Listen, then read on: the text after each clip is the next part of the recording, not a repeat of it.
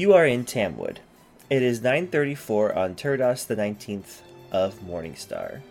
In the eyes of the law of Daggerfall, you are undependable. You are healthy.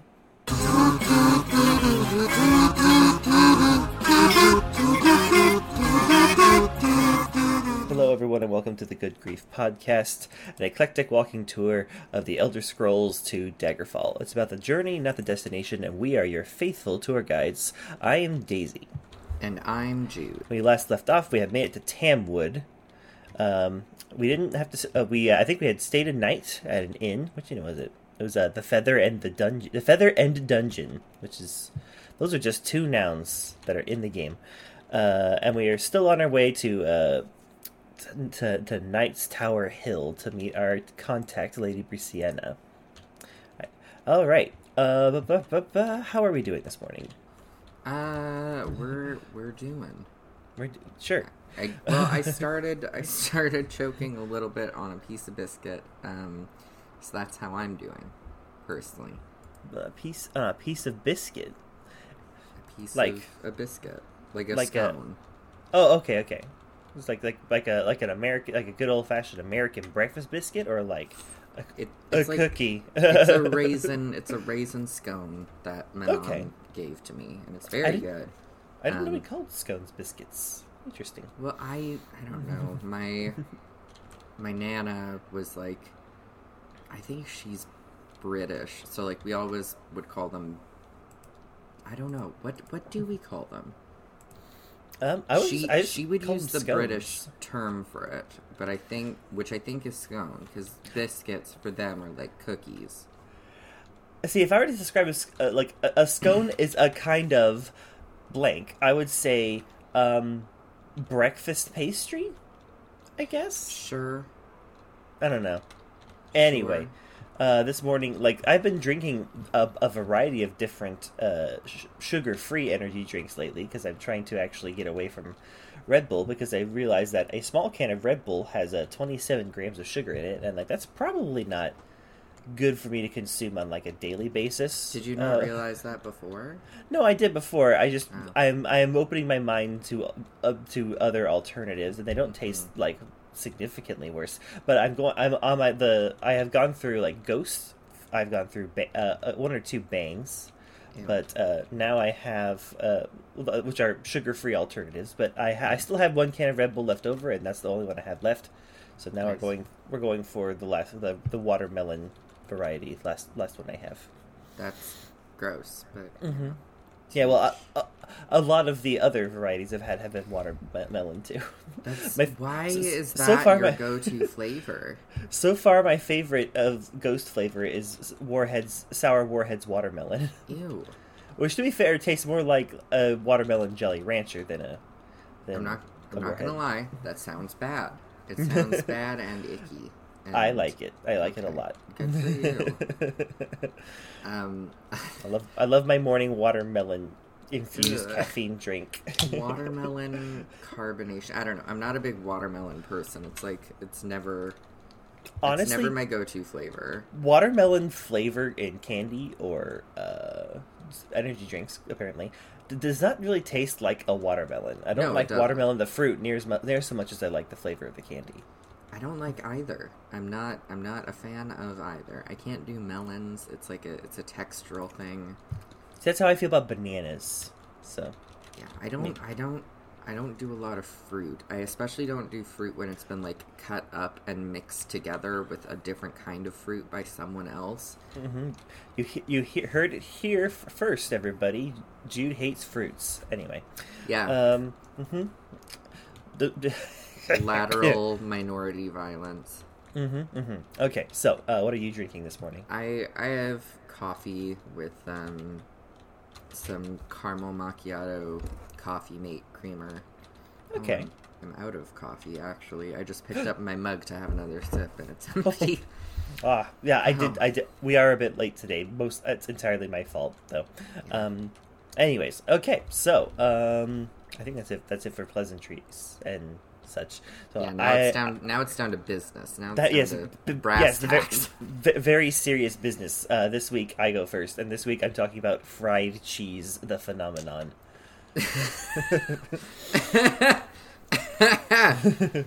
um, I realized I because I went to go was like, you know what, I'm going to talk about that I've been like obsessed with lately is mozzarella sticks. I mean, obsessed with always, oh but more so than usual. But then I went in and I realized that um, the United, the Italian American uh, cuisine is not the uh, one and only uh, example of cheese and dipped and battered and fried. No, despite everyone the fact, loves fried cheese. Y- yes, but like. Americans didn't invent it until like the sixties, so yeah. like, so I'm like, oh. okay, okay. No, but it, like it. Okay, I'll let you do your thing. I have yes. thoughts already. It, it has I'll existed for a, it has existed for a while, but mm-hmm. mozzarella, mozzarella being like a particular kind of cheese from southern Italy, which uh, comes from the. Uh, it's a diminu- diminutive form of mazzare, which means to cut. So, because due to the like, it's it, it's related to the. Production of the cheese, you have to like pull, pull strands away and cut it away and stuff like that. Mm-hmm. And so um I often I'm often uh roasted by people in my life for liking my bland mo- cheeses because mo- I like mozzarella, I like Colby Jack, I like mild cheddar, I like cheeses mm-hmm. that don't impart. I mean, I enjoy a, I enjoy a stinky cheese every once in a while, but but my favorite cheeses are ones that are like. You, you're barely aware that it's there, almost, mm-hmm. as far as flavor goes. You have to put a lot there to have it have a distinctive flavor. Mm. Um, but anyway, um, so I went, I went and I looked into it, and um, let's see, fr- uh, the, the the history part of the Wikipedia page says that fried cheese was a popular dish in Cairo in the Middle Ages and remained there uh, remained a part of the cuisine under Ottoman rule. Since then, its popularity has decreased, and that's the end of the history tab on Wikipedia. So I think it could use some.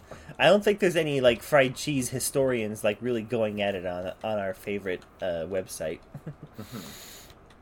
Um, but no, like there's, a, uh, but more more importantly, it does go into some detail on like just the variety of different uh, ethnic and regional styles of making fried cheese. They're all European, which is not surprising. Um, European or like American, which is you know a subset of European, so more more or less. Um, let's see, because uh, going from they there's uh, the Hispanic variety, queso frito. Uh, it has many variations all across uh, Latin America, both in North, uh, Central, mostly in Central and Southern America, but also in uh, Me- Mexico. Queso frito da, da, da, da.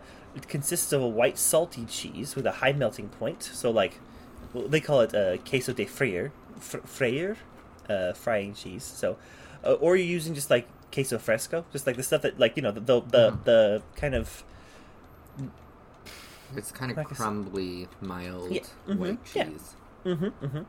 Uh, they just sort of do this, do much the same thing that we do with it, except for here's the thing: uh, mozzarella sticks are are unique in the fact that they're the only ones that really have that sort of shape going for them, the sort of like elongated, like mm-hmm.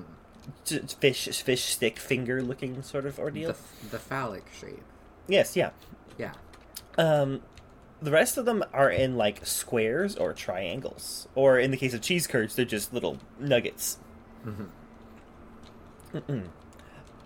I've I've had fried cheese curds before. Yeah. I've, they are uh, very good. It can be quite good. It depends on it depends on the cheese used. Because if the cheese is too melty, it just sort of, like, it leaves, like, an air pocket within the... within mm-hmm. the shell, and so you bite into it, and then it's you get like the top half is mostly air, yeah. and the second half is runny cheese that then runs out of the curd. Uh, it's uh, it, but th- but this is this is a very like hot topic in Canada because we have poutine here, right? Which is like yes. Fr- are you going to talk about poutine? Uh, I guess we are now. Um, even, like Sorry. I have I just I have thoughts because in. Like in Quebec, when it where it originates, it's like fries with cheese curds and with gravy, and the cheese curds are like a very specific type of mozzarella that has a really high melting point, so they don't melt super fast, and it's like you're meant to enjoy the texture of the curd with mm-hmm. the fry and the gravy.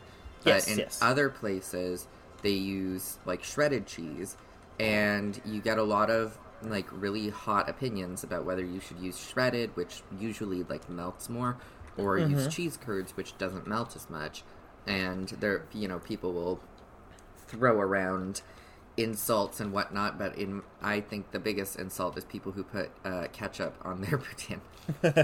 um, and I and I stand by that. That's the only wrong way to eat poutine. Otherwise, it's mm-hmm. just it's fries and gravy and cheese, and it's yes. so good. I, but no, uh, I I do prefer, I do prefer uh, like uh, all of these cheeses that are that are fried. Do, Uh, typically, if they're any good, have a high melting point, much like cheese mm-hmm. curds, because otherwise the cheese becomes a goopy mess inside of the batter. And if the batter holds together, then the che- then the cheese falls apart once you bite into it. If the batter doesn't hold together, then the whole thing becomes a mess. So, do you know what the measure mm-hmm. of a good cheese curd is?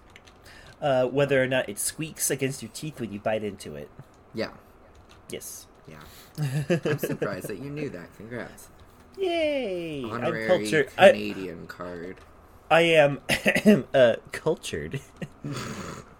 Okay, it's a, that's a cheese joke. I anyway. got it. Yeah. um, okay, and then another variety is uh, it's it's the Swiss Swiss fried cheese is called Malakoff, and it is put into these uh, little balls, and it apparently was invented by Swiss mercenaries during the siege of Sevastopol in in Crimea in the like in a, the eighteen hundreds. Sounds like a wizard name.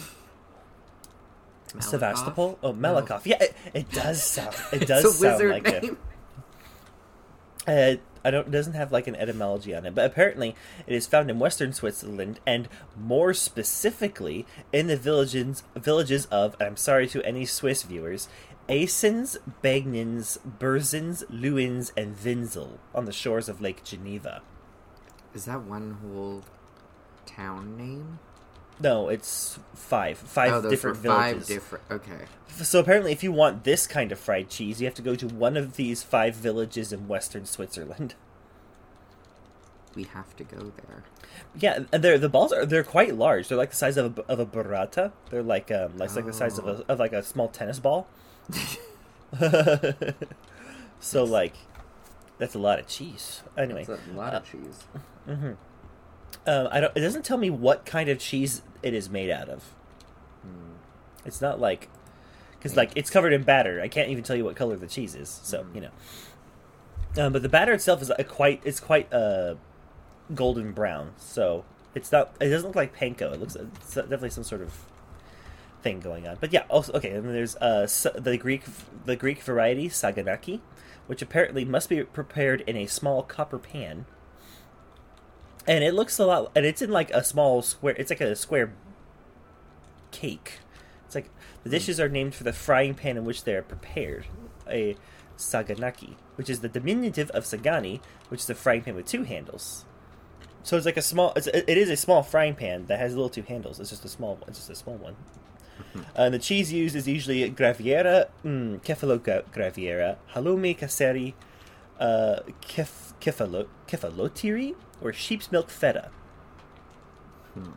Um, and I recognize one of those, halloumi. Halloumi I've tried relatively recently as a grilling cheese. It is a cheese with such a low melting point that you can actually just grill it and it won't melt. And it's a, it's a solid brick of cheese that you just eat. And it is honestly very tasty. It's really it's a, good. It's a good, it's a good like meat replacement in a, a vegetarian dish. It's very nice. Nice. Mm-hmm.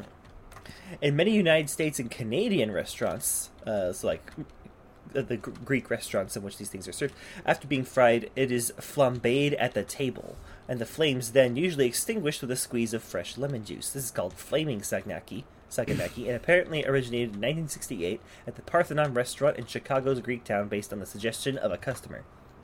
Hmm. So there you go. Yeah. Mm-hmm. Um. But yeah, uh, curious to try that though. I don't like. I've not. I've had. I guess it would be pretty similar to just regular grilled grilled halloumi, but I've never tried any of those other cheeses. Um, so curious to try it. Um, there's one for Egypt, but the, at the end it says citation needed on Wikipedia, so we're gonna move on.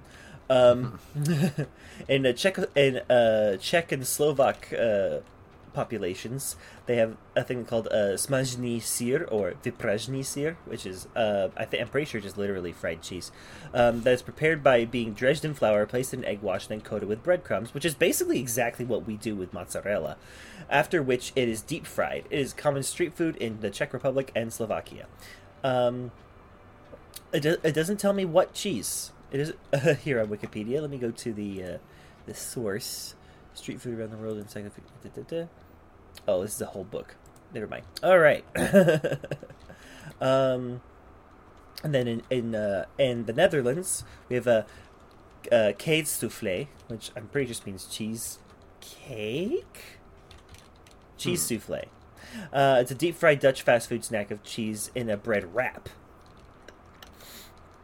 Um, I, I am looking at a picture of a smažení sír, and it's like in triangles, and the breading is quite interesting. It's very like flaky and greasy looking, as opposed to like the usual sort of like breadcrumb ordeal that you usually see. So I don't know. So uh, code of breadcrumbs. I guess the bread, the, the variety of breadcrumbs they use is like different from panko and such like that. Anyway, mm. also in Hungary, fried cheese is a common cheap dish served in restaurants or at home, usually made from Trapista cheese. And uh, little fun, little, little fun fact on the side, I've learned that Trapista accounts for seventy percent of all cheese consumed in Hungary. That's I've never wild. even heard of it before. Yep. It's apparently it's a it's a it's a local cheese. Trapista, da, da, da, da. It says traditional semi-hard cow's milk cheese made in France, Belgium, Bosnia and Herzegovina, and Hungary. It was created by the Trappist monks of Port du Salut Abbey in France. In France, Port Port du Salut, Salut. It's French, so okay. Salut, so it's a probably. so it's a, so it's a French cheese that just really caught on in Hungary. So yeah, it it be like that sometimes. Mm-hmm. Uh uh uh.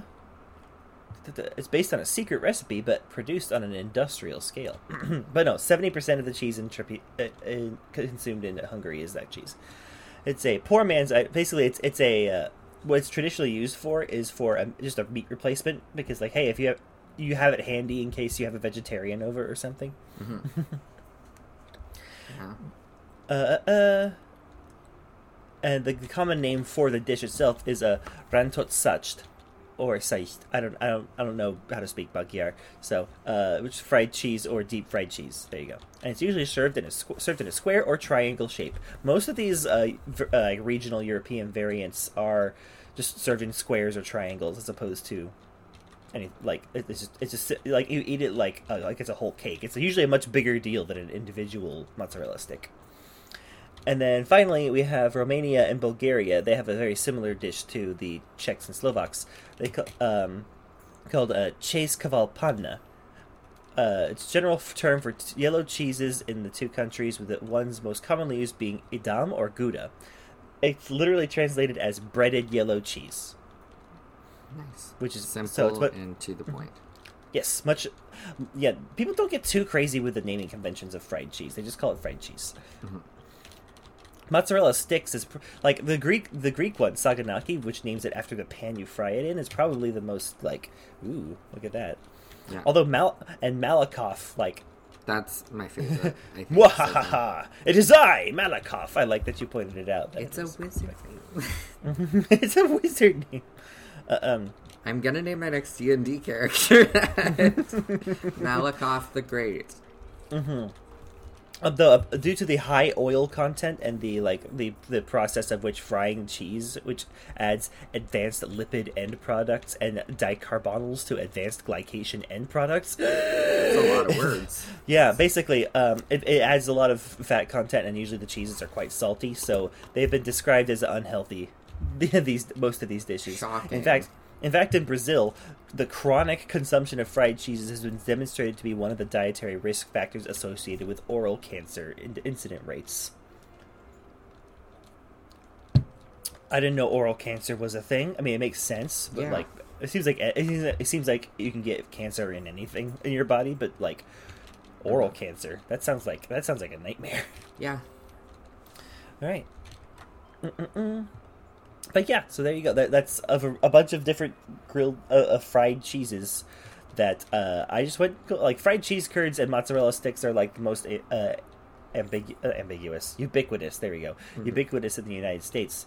Um, but it's nice to know that there's a bunch of other Europeans that also, European varieties that use their own cheeses or use their own breading techniques and stuff like that. I'm mm-hmm. especially I especially want to uh, now try the the uh, saganaki, because it's like, oh wait, that's made with halloumi. I love halloumi. Yeah, we love a salty cheese. Yeah, I love I love salty cheese. I've mm-hmm. had um, tacos with like fried cheese, and I think it's one of the mm. types of queso that you mentioned, and it's like so good. Mm-hmm. Mm-hmm.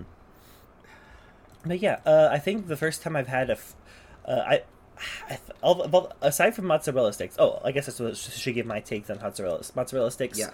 Um, you can find like like you can find them on, at a number of sort of like like smaller joints because they're relatively easy to make and produce.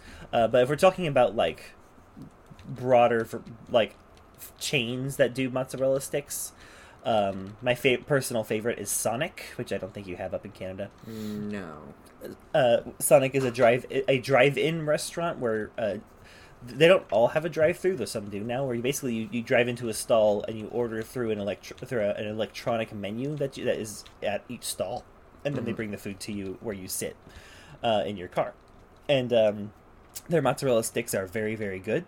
Uh, um, they have like the perfect grease to cheese ratio, in my opinion. Nice. Um, other other uh, widespread chains that offer mozzarella sticks, um, Arby's. Arby's is all right. Um, I don't think we have Arby's in Canada anymore. At really? Least not in Winnipeg. Hmm. Um, somewhat recent. I don't know how recent this was, but Burger King also offers mozzarella sticks, and they're actually bad. I actually won't eat them. They're not good. They're kind of the only one of the only like fast food places that's open until like the wee hours of the morning here, though, that has them. So if you want mozzarella sticks and it's like midnight, you gotta I don't, get Burger I don't know what Burger King offers that other restaurants don't, aside from just a subpar experience. But you can I'm get ta- those at any kind of restaurant. I so. mean, I mean, I'm talking about here, right? Like, what, right, our, right, right. we don't have Sonic, and we don't have Arby's, and we don't. Do you have, have McDonald's? Like, McDonald's doesn't have mozzarella sticks. They may as okay. Well, I'm okay. Well, we're just, we're we're outside the, the purvey of mozzarella sticks at this point. Now we're oh, just talking okay. about. If I want like if I want just fast food, like I'll do mm-hmm. McDonald's usually. Like that's my yeah e- yeah exactly. I'm talking what... about where to get mozzarella sticks though, because sometimes oh. I get hit with a very specific craving, and also that's the topic that you picked. I'm riffing with you. You're, you're right. You're right. You're right. You're right. You're right. I was just more like generally, what does McDonald's what, oh. like? Why would you ever choose? Uh, a Burger King when you have McDonald's. Literally the mozzarella sticks. That's the only reason. And it's not that good of a reason. So where would I you know. go for for mozzarella sticks? Uh, I mean, like, if I'm talking about, like, late, late night, Burger King's the only option. But if, like, other restaurants are still open, um, I don't know, there's a, there's a few places that have decent mozzarella sticks. Like, Smitty's and... I don't know. I'm mostly thinking about Smitty's because they, if I'm ordering from them, they have... mozzarella sticks, they have fried pickles, they have wings, um, they do like a wing night that's really good, but I think they might be a regional chain. Um, also like they're now I'm also thinking about fried pickles, which is a whole that's a whole other fish. Like that's a whole yeah. Pickles aren't even a cheese. Pickles aren't a cheese, but, like, the combination of, like, if you get an order of fried mozzarella sticks and f- fried pickles, it's like, that's a good day. Oh, Hooters. Hooters has good mozzarella sticks. Oh, we have Hooters down here, but I, I don't partake because I'm not straight. So. Well, I have ordered from Hooters on DoorDash because their food is decent, you know what? and that, they that's sell fair. beer. Yeah. That's fair, and like you don't have to like. There's no shame in ordering food out from Hooters because then it's like no one th- at that point they know you're not going to Hooters. I don't have for, like I don't have shame in going to Hooters for mm-hmm. the staff. Okay, I mm. I respect them. I have a friend of mine who did. I have a few people that I know who've applied to work there, and a couple that I think did. Um, mm-hmm. And it's like it's it's a wait job just like the rest of them, but there's no there's kind of no pretenses about why. Some people are there, but also yeah their food is like it's decently priced and it tastes pretty good. We um, could do a whole episode on Hooters, honestly, because there's a lot to talk about. There's a Hooters, lot to talk with about with Hooters, but I don't think it's any more demoralizing than when I worked at the spaghetti factory and I had guys staring at my ass when they thought I was a woman. Mm, yeah, I don't, I don't know. This, but this, does the spaghetti factory factory actively encourage that environment? uh, you know, in the cut of the women's shirts that we had to wear. That's fair. Okay. And right. I definitely did invest in some push-up bras for that job because I was like, well, I would love to get tipped. And I did. And I was Lovely. eighteen. What what a world we live in. What a world we live in. Okay. All right, so that's it for uh, my topic. So I kind of derailed your thing. We, t- we were talking about mozzarella sticks, and then we somehow we ended up talking about... Oh, uh, I guess I should also talk about... Um, I think I'll bet like restaurants like Applebee's and T G I Fridays also have oh, yeah. mozzarella sticks, but like those are like sit-down dining restaurants, and those are kind of all around the same level of quality, and they're some mm-hmm. they're quite good. Uh, I've gotten I've ordered mozzarella sticks, um, and sometimes have them come out as triangles, like little small triangles. That's so like, what well, we had at the well, old these aren't sticks, but you know these are still good. But like you know these aren't sticks. They're not the same. I guess fried mozzarella just doesn't quite like. Mm-hmm. People would be like, "Oh, what's that?" And they might think it's something different than what it, than mozzarella sticks when it's just a, a mozzarella stick by any other name. Yeah. Um, Which so it's like you know what? Sweet. Like I don't think anyone's uh, like. Can you can you imagine being the kind of person that would be like, "Um, excuse me, waiter. Um, these aren't sticks." I um. I had to explain when we introduced them to like to the menu when I worked at the old spaghetti factory. Like, people mm-hmm. were like, what's a matzo triangle? And I was like, it's like a mozzarella stick, but it's a triangle. And I'm like, oh. they were like, oh, See, I'm not going to get that. Oh. Okay, so they were so they were curious when it was a triangle, but then when you told them it's fried, they're like, oh. Well, no, I think it was more like, why wouldn't I just order mozzarella sticks? But Did you, you also have mozzarella sticks no, on the menu? No, we only had the triangles. So it was like, as soon as you put them into triangle form, people weren't as interested. All right, I got, got attacked by a Spriggan while I was adjusting my oh, headphones. No, well, don't, well, don't be doing that now. Okay, all um, right. But no, I don't know. I, I don't find the triangles as good, and I feel like it has something to do with like the the surface distribution of the mm-hmm. shape, and there's the definitely way it a lot more the melt, the overall mm-hmm. melting. Mm-hmm. The consistency, yeah. you know. There's definitely a lot more gooey center to a uh, to a triangle as opposed to a stick. Do you remember the first place you ever had a mozzarella stick? Sonic. Okay.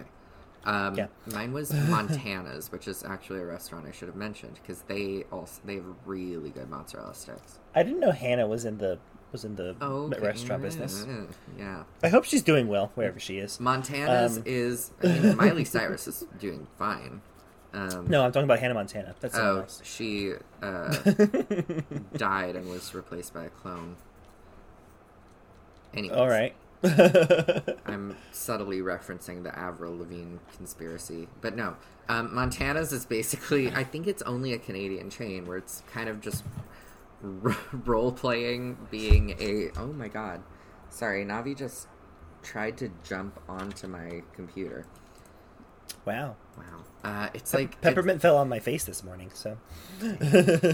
uh, but no, Montana's is like um, RPing... being a, a an American family in Montana's, and there's like a bunch of weird kind of memorabilia, and they have like barbecue food. It's so strange to me because I don't feel like the cultural distinction between American and Canadian is that steep. It's really not, which is why it's kind of weird. But all the all the servers were like plaid and jeans, and it's but it's kind of a I don't know what to compare it to. It, it is like a, a sit-in like. Sort of like it's where we would go for birthday dinners because they would make you put on a helmet with horns on it, and you would have to stand on your chair while they sing a birthday song at you.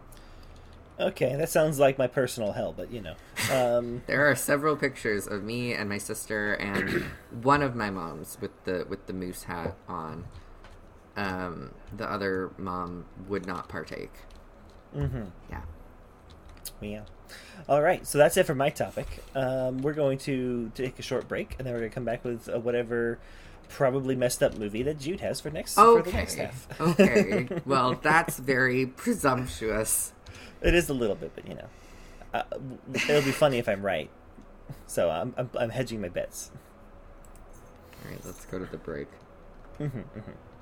Oh right, right. Sorry, we have a we have we wanted to start a thing. Like, we're gonna take a little dirt nap. Oh yeah. We're gonna sleep here on the ground. We're gonna take a nap right here. Right here.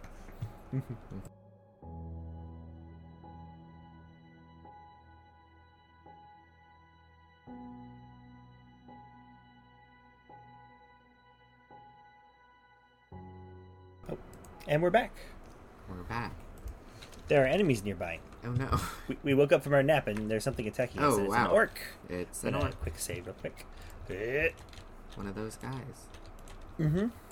This is before orcs were a playable race in uh, the Elder Scrolls, and they were just a generic bad guy number, whatever. Yeah. Um, All right, let's try. Let's let's try napping again. Oh, there's more enemies. Oh, it's a werewolf. Oh, we no. can't fight that. Oh no! we, this is the part where we run. It was okay, like the so, implication that I only talk about messed up horror movies. So, so, so uh, what are we talking about today, Jude? We're going to talk about... Uh, we are going to talk about a messed up horror movie. Well, and look at that! I, I had no I have no former knowledge. I had no idea what he was going to talk about. Well, I mean, I did, but not listen, because he told me. Listen. I wa- So, the other day I watched, for the first time, um, Invasion of the Body Snatchers, nineteen seventy-eight. Ooh, uh, a classic. It It is a cl- Have you seen it?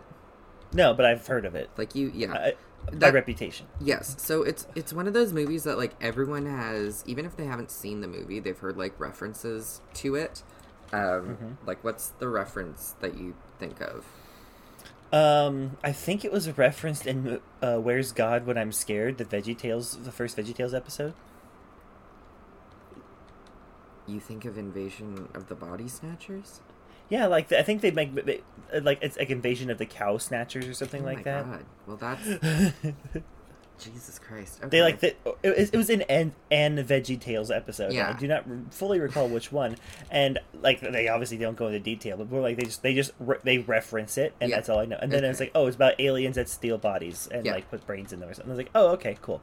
And then I never watched it because I was a child. Okay, well that's that's not quite the plot, but okay.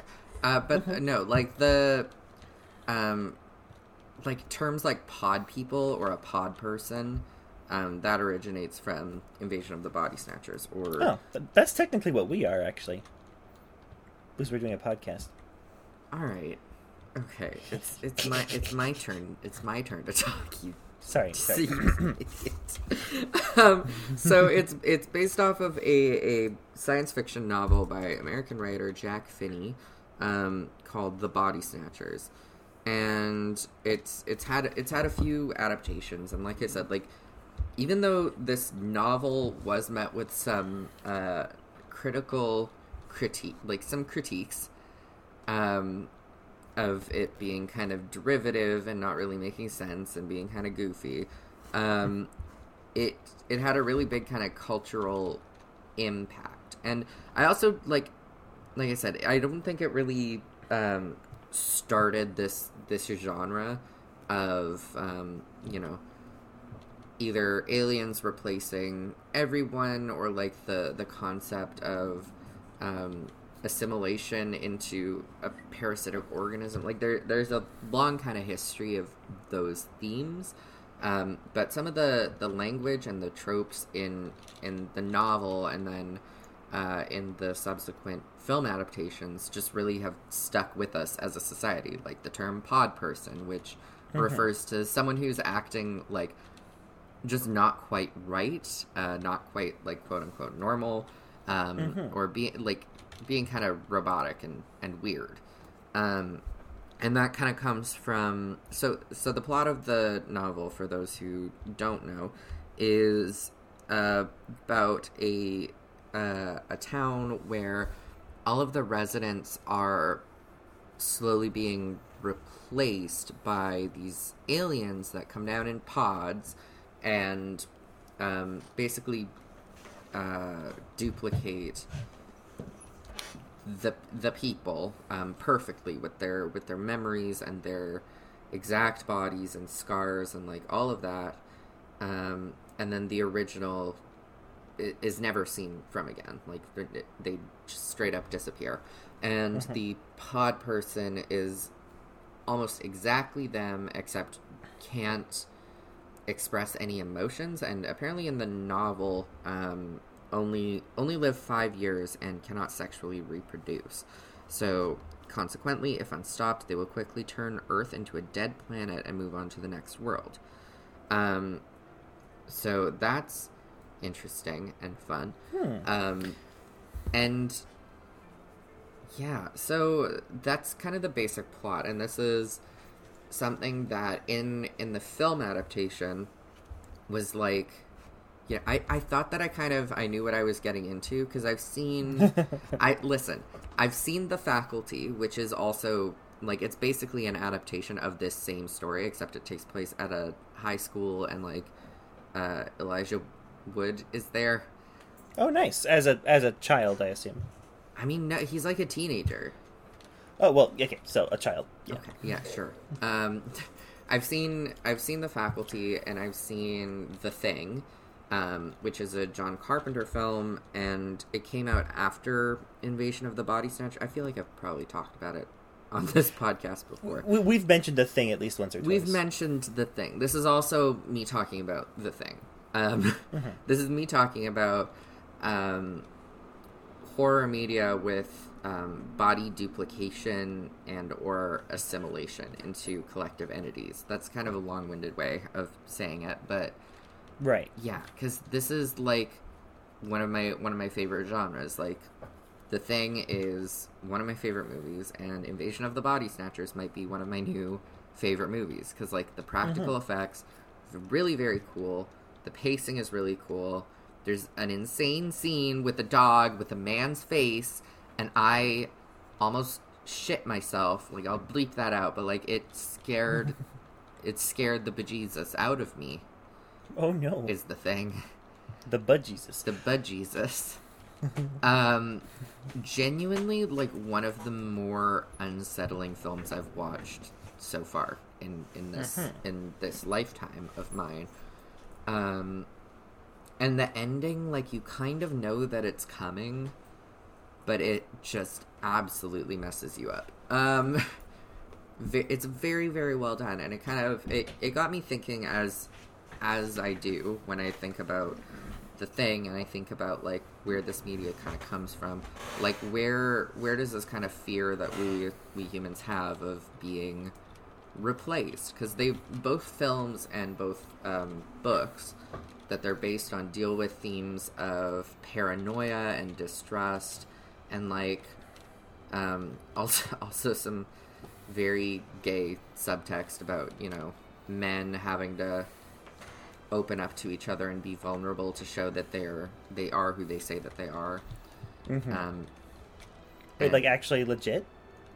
Like pretty much. Oh wait, wait, wait. Oh, oh, like, oh they are who they say they are, as apart as opposed to as like oh. not an alien, as opposed not like I'm actually gay. It's, no, but I'm like, the, but that's the that's that's one of the the parallels and the things, right? So, like, yeah, sure. This idea that in, in order to show that they are themselves and they're not an imitation, um they they have to be able to open up emotionally and reveal intimate details about themselves, and mm-hmm. that scares men because masculinity oh, yeah. doesn't allow for that, and that's that's part of the the tension in the film The Thing, um because it's it's all it's all men at this Antarctic all men all guys at this Antarctic research station, one of whom is uh, Kurt Russell, who, oh boy, he is so... The other, another is, is Keith David. So beautiful. They're so beautiful.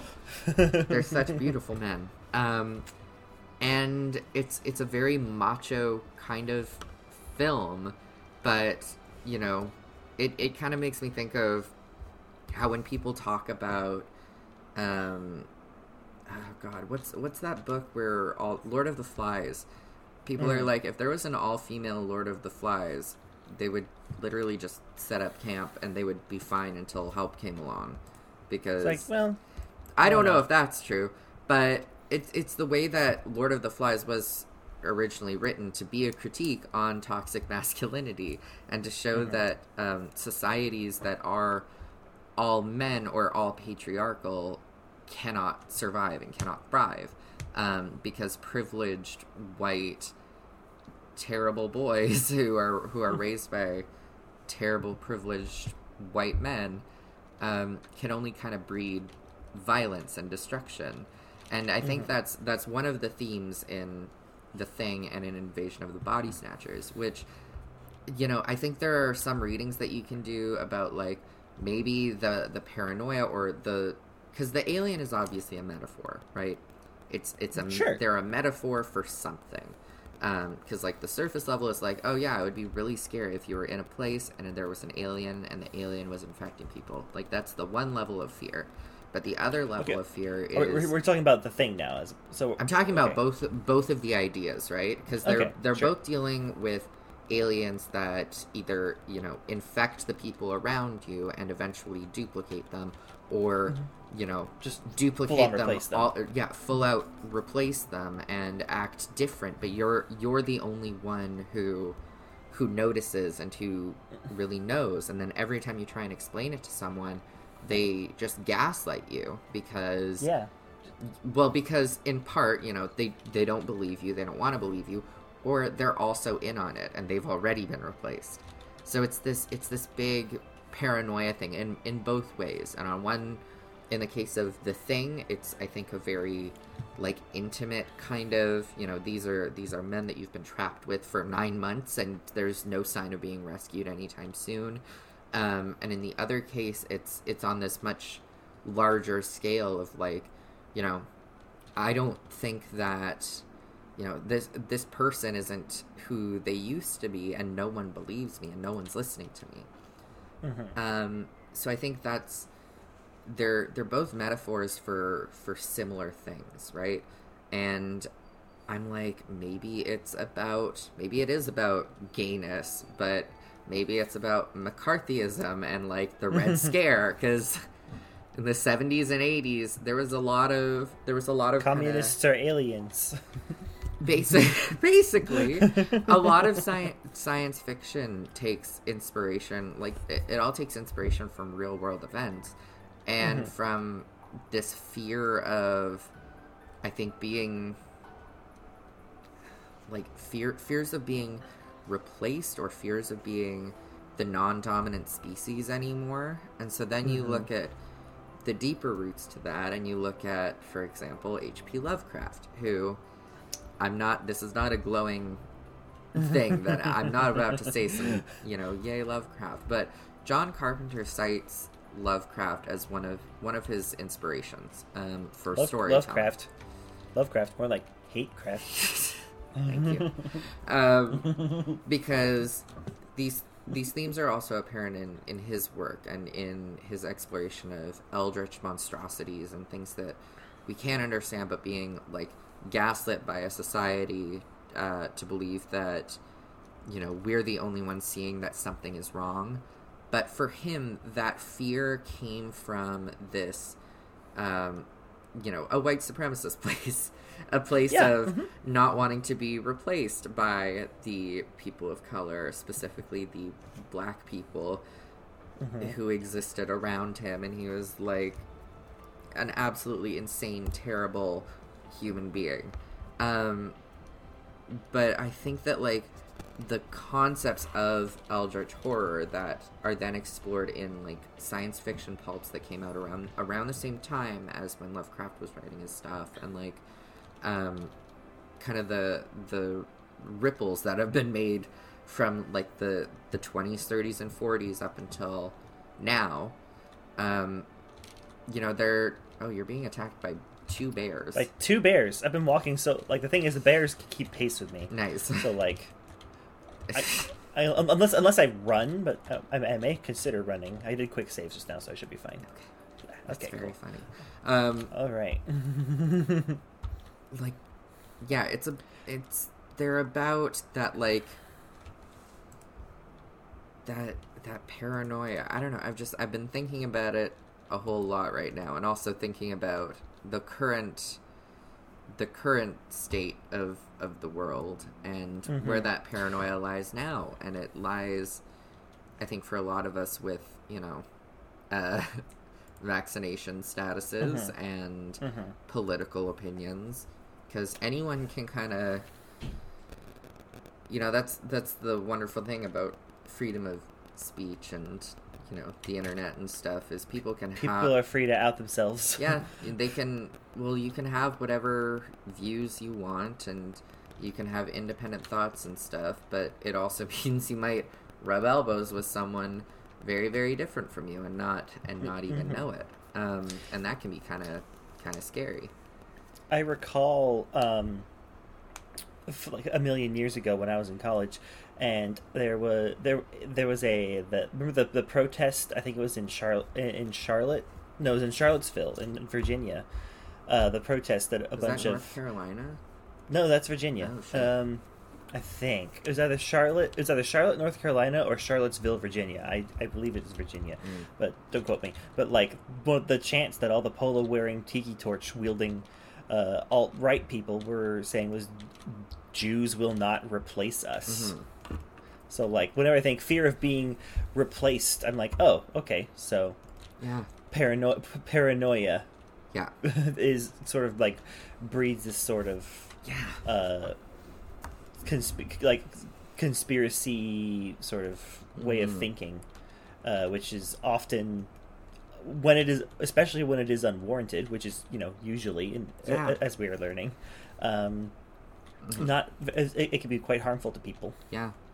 Cause it's, it's like, what is, I don't know. It's, it's a, it's a very interesting kind of theory. Um, because it's like, what is, what is kind of the worst thing that could happen? And so with John Carpenter's The Thing, Um, they kind of, they, they put the alien into a, a place of mutually assured destruction where, you know, all the guys at the research station are, are going to die, and they've cut off all forms of, like, being, being reached or being rescued, and they're like, we're going to blow up this place, and we're all going to die, and we're taking the creature with it so that it can't get to the rest of the world. Um, and it's like, What is the what is the risk of it getting to the rest of the world? Um, but it never it never really push it, like, that's not what that story is about. Whereas Invasion of the Body Snatchers is like, you know, when it when it affects the entire population, what does that what does that look like? Who who are we then? What do we what do we become? Um, and like. I'm gonna I'm gonna spoil the movie, obviously, um, mm-hmm. but I do want to show this film to you at some point because I think you might actually really enjoy it. Um, mm. But humans lose in uh, in the film. Oh, oh, lovely. So in in the original, um, like the Body Snatchers book, um, the the duplicates kind of like the alien duplicates kind of point out like, we're not doing anything different than what humans already do to indigenous communities, is you go somewhere, you use up all their resources, and then uh, you, you you go off and you conquer another one. Um, take what you need, take what you want, and then uh, just like, kind of leave everything else to yeah. sort itself out. Because in, in the in the context of the book, it's like they're they only live five years and they can't reproduce, so they're going to go... to do everything that they can and continue to survive, and then go off to the next planet to do the same thing and duplicate whatever organisms are there. Um, and I, the novel actually ends with the aliens leaving because they just they they gather it's it's not worth it's not worth the fight that the the main characters are kind of putting them through, and they're like, all right, all right, we'll just we'll move on. Um, in the book, in the film, Invasion of the Body Snatchers, the the creatures win. The main characters all get taken over in in some way or another, and what happens at the end is the um the aliens have assimilated and adapted into the existing society of humans. Like, They didn't like they haven't. It's it's not like a zombie apocalypse thing. Like they're they're sentient and they're conscious. So in the events of like zombie films, the zombies, you know, they eat all the people. They just wander around, and then eventually they they die, or they just kind of keep wandering until, you know, their bodies decay into into ash, I guess. Um, mm-hmm. But in this case, the, the aliens have now occupied these bodies and have all these memories and these pre-existing relationships and families and children, like children, animals, like it all is getting replaced. And they just kind of carry on with business as normal. Like the, the for, aliens... For five years. I, I guess. Well, that's not really a part in the movie. They, they don't mm-hmm. really work that in. Um, it's just... You know, the people go to work and the kids are going to school and they're all just aliens now, but they've seamlessly integrated into the society that was already put here. It's just, it's a really interesting thing, I think, about, uh, you know, you can read it as a statement on, like, on gentrification. Um, you can read it as a statement on, on colonization. Um, I think you can also read it in, in more kind of favorable ways, I guess. And, and a piece of media that I think does, like, just to, to tie everything back together, um, there's a a film and a book uh, called The Girl with All the Gifts, which is a um, science fiction, zombie apocalypse-centered story that it takes this... You know, we have the, the fear of the paranoia from these body-snatching media, um, but also the zombie apocalypse media, which uh, there's a lot of kind of crossover in, in ideals and in the, the themes of paranoia and stuff, and, you know, trying to survive past the end. And the ending of that film...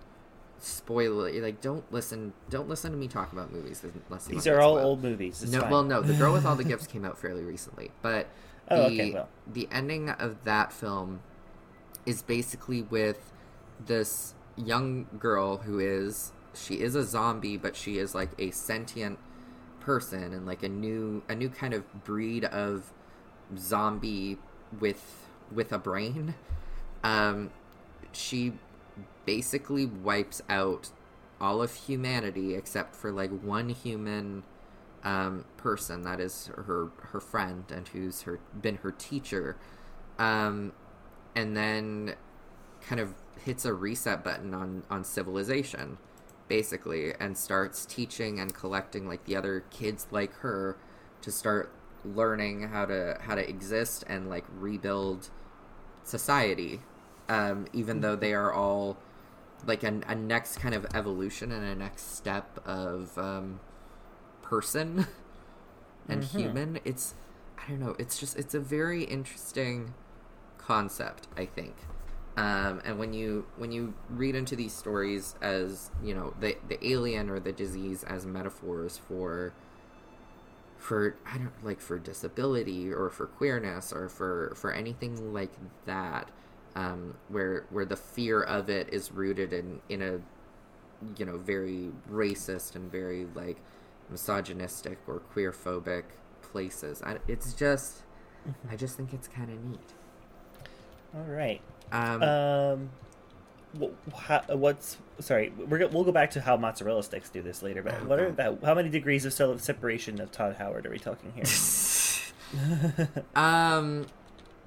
Well, because I, I can t- I can tell you one kind of like so far, it's uh but it's it's pretty it's pretty distant but the, uh, the way I was kind of going to relate it to here was in in two ways. Either one, um and I don't know if this is a thing, but I was thinking about just general fantasy thoughts, um the mm-hmm. concepts of like changelings in mythology and in kind of fairy um b- belief.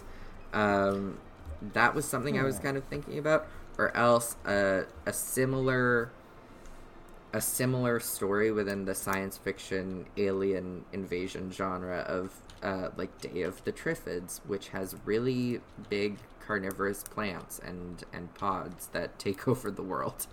and then humanity has to adapt and survive in those circumstances. And I feel like there are big carnivorous plants in the Elder Scrolls games. Mm. Big carnivorous plants. Not in any of the games that I have played. Uh, but there might be something that's in, like, uh, the um, like the Elder Scrolls Online, maybe. Mm. Yeah.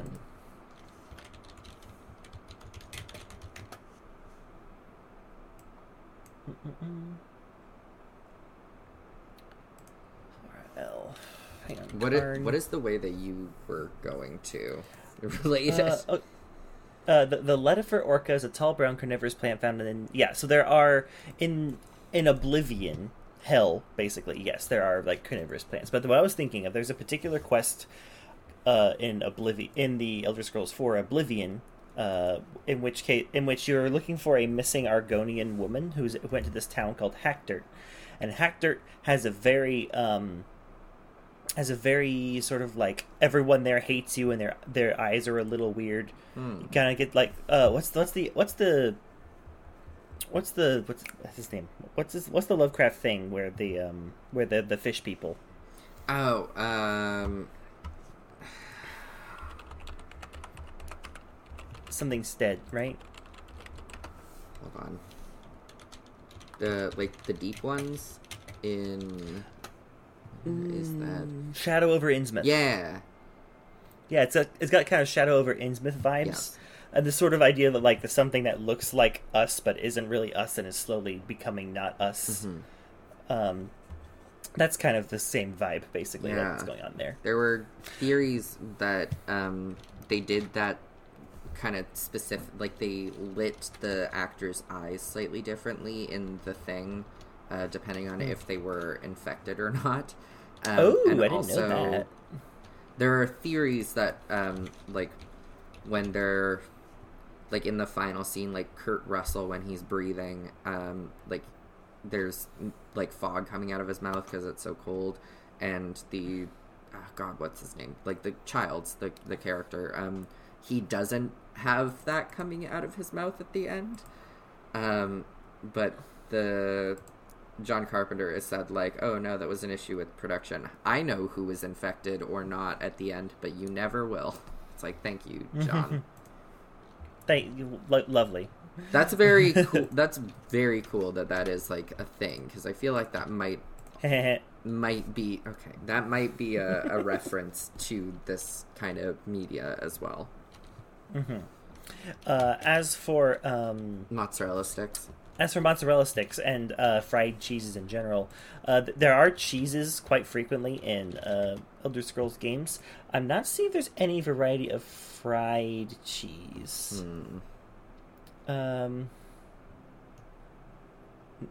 Oh, hang on, Hunding cheese fries. Yes, I found them. What?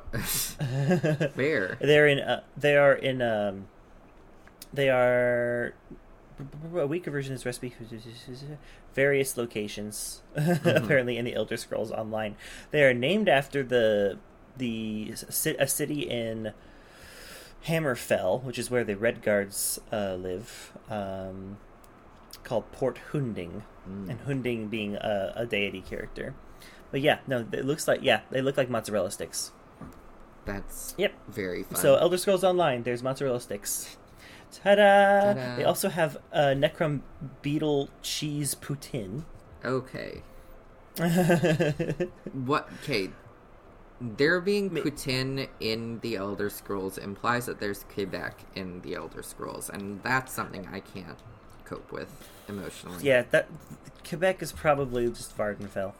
um, so, um, does does does Quebec have a volcano anywhere?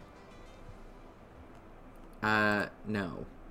Okay, so maybe not. Probably um, not. There is a there's a ca- mountain. In, in any case, you can make it from a game, potato and cheese. So like hunt meat. mm-hmm. Um. Hang on, where is where is that thing? Necrom Beetle cheese poutine. You can make it at level forty. It's a rag out dish. What the hell is a rag out? What's rag out? Now we're looking into this. Rag out. Oh, sorry, ragu. Did you? Sorry, uh, you mispronounced ragu as rag out? It's R A G O U T. That's how it's spelled. A highly seasoned dish of meat cut into small pieces oh. and stewed with vegetables. Oh, okay. My God. So that's what ragu, R A G U, the fucking...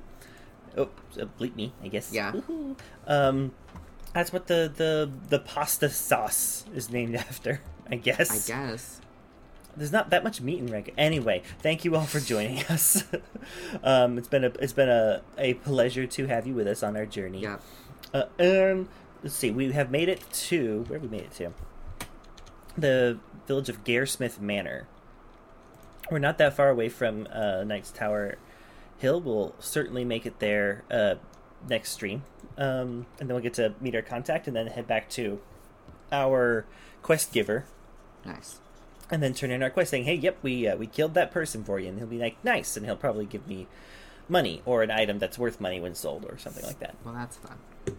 And then we can continue on and try and join the Thieves Guild. Because I think I've pickpocketed close to enough, if not enough, people to get that letter inviting me into the Thieves Guild. Mm-hmm. Uh, bah, bah, bah. Let's see. Thank you all for listening and watching. It's been a pleasure having you. Uh, if you want to watch us live, we stream every morning, every Thursday morning on twitch.tv slash lackadaisikill. That's that's me.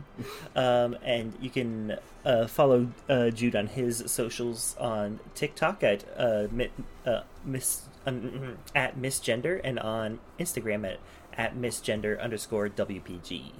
Good job. You did it. Yes, he does mostly. He does uh, on on TikTok. He does slice of the life of Jude, yeah. uh, and on Instagram he usually just he usually does his drag and makeup looks, and he is very good at it. Okay, well, flattery will get you everywhere. Um, uh-huh, sure, sure. Yeah, no, the TikTok is. So, sometimes I'm filming cops, and sometimes I'm filming cats, and sometimes nice. I'm filming stuff about harm reduction. And sometimes you are putting those little, like, which one are you rotating on your forehead uh, TikTok filters? Yeah, listen, it's it's and they nice. Told you that your like your like rapper name is Lil Meat or something like that. Okay, we don't need to talk about Lil Meat. We don't need to talk about that. Yeah, yeah. Anyways. We shouldn't talk about him while he's not here. Um, Anyways. Oh yes. Thank you all again, and uh, I hope you have safe travels. May the road rise up to meet you. Bye. Bye.